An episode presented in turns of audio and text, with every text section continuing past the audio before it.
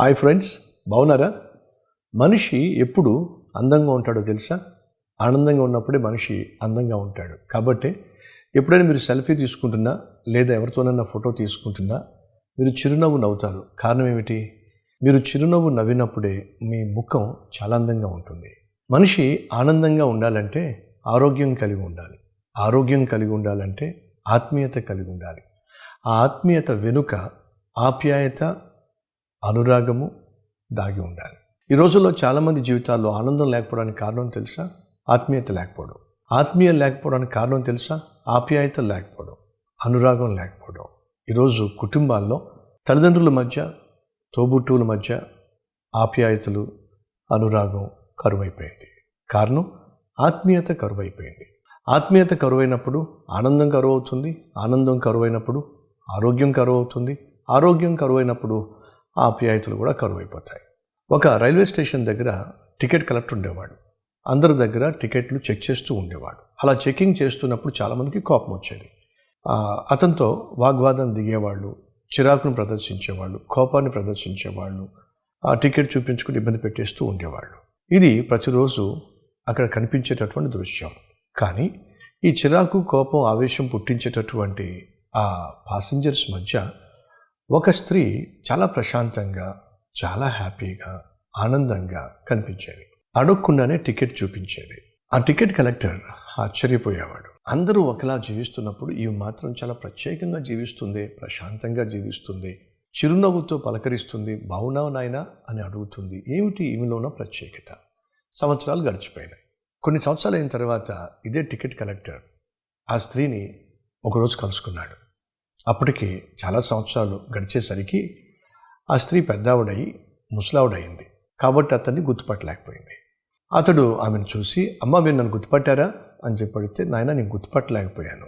ఎవరు నువ్వు? అదేనమ్మా పలానా రైల్వే స్టేషన్ దగ్గర టికెట్ కలెక్టర్గా పనిచేశానే. అతన్ని నేను గుర్తుపట్టాను బాబు. బాగున్నావా అదే చిరునవ్వు. అదే ఆప్యాయంగా పలకరించటం. అప్పుడు అతను అంటున్నాడు చాలా బాగున్నానమ్మా. నేను చాలా బాగుండడానికి చాలా హ్యాపీగా ఉండడానికి కారణం ఎవరో తెలుసా? మీరేనమ్మా అన్నాడు. నేను నీ హ్యాపీనెస్కి కారణం ఏమిటి అని అంటే అప్పుడు అతను చెప్తున్నాడు నేను టికెట్ కలెక్టర్గా ఉన్నప్పుడు చిరాకు పడేవాళ్ళు కోపాన్ని ప్రదర్శించేవాళ్ళు ఆవేశాన్ని ఆగ్రహాన్ని కనపరిచేవాళ్ళు ప్రతిరోజు నన్ను విసిగించేసేవాళ్ళు కానీ వారందరి మధ్య మీరు చాలా ప్రశాంతంగా ఉండేవాళ్ళు చాలా ఆప్యాయంగా పలకరించేవాళ్ళు. మీ ముఖంలో ఎక్కడ లేని ఆనందం కనిపించేది. దీని అంతటికీ కారణం ఏమిటి అని చెప్పి ఒకరోజు నేను పరిశీలనగా మిమ్మల్ని చూస్తే మీ చేతిలో ఒక పుస్తకం కనిపించింది. ఆ పుస్తకాన్ని జాగ్రత్తగా పరిశీలన చేస్తే పరిశుద్ధ గ్రంథం అని చూశాను. నేను వెళ్ళి దగ్గరలో ఉన్నటువంటి బుక్ స్టాల్స్లో బుక్ సెంటర్స్లో పరిశుద్ధ గ్రంథాన్ని కొనుక్కున్నాను. ఆ పరిశుద్ధ గ్రంథంలో ఉన్నటువంటి ప్రభువు మీ సంతోషానికి కారణము అని గుర్తించాను. అదే ప్రభువును నేను అంగీకరించాను. ఎప్పుడైతే నా జీవితంలో ఆత్మీయత పెంపొందించబడిందో నేను ఆనందంగా జీవిస్తున్నాను. ఆప్యాయత అనురాగాలు పంచిపెట్టగలుగుతున్నాను. ప్రియ సహోదరి సహోదరులు మీరు ఎప్పుడు అందంగా ఉంటారో తెలుసా? ఆనందంగా ఉన్నప్పుడు. ఎప్పుడు ఆనందంగా ఉంటారో తెలుసా? ఆత్మీయత ఉన్నప్పుడు. ఎప్పుడు ఆత్మీయత కలిగి ఉంటారో తెలుసా?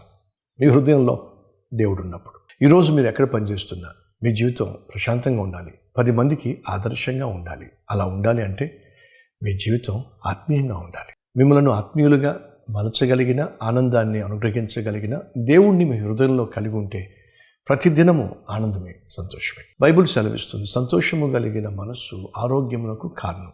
సమేతల గ్రంథం పదిహేడు అధ్యాయం ఇరవై రెండవ వచ్చిన మీరు ఆరోగ్యంగా ఉండాలి ఆత్మీయంగా ఉండాలి మనసారో కోరుతూ మీకోసం ప్రార్థన చేయాలని ఆశపడుతున్నాను. రండి ప్రార్థన చేద్దాం. అయిన తండ్రి చిరాకు కోపము ఆవేశము ఆగ్రహము కనపరిచేటటువంటి మనుషుల మధ్య మేము పనిచేస్తున్నప్పుడు ఉద్యోగం చేస్తున్నప్పుడు చదువుతున్నప్పుడు నివసించవలసి వచ్చినప్పుడు నాయన నీ ప్రశాంతత నీ ఆత్మీయత మేము పోగొట్టుకోకుండా ఆనందంగాను ఆప్యాయంగాను ఆరోగ్యంగాను ఆత్మీయంగాను జీవించే భాగ్యము. పది మందికి మా జీవితం మాదిరికరంగా మోడల్గా ఉండులాగున సహాయం చేయమని మాలో ఉన్న ప్రభువును వాళ్ళు గుర్తించడానికి వాళ్ళు కూడా నాయన ఆ ప్రభువును కలిగి జీవించడానికి సహాయం చేయమని యేసునామం పేరట వేడుకుంటున్నాం తండ్రి.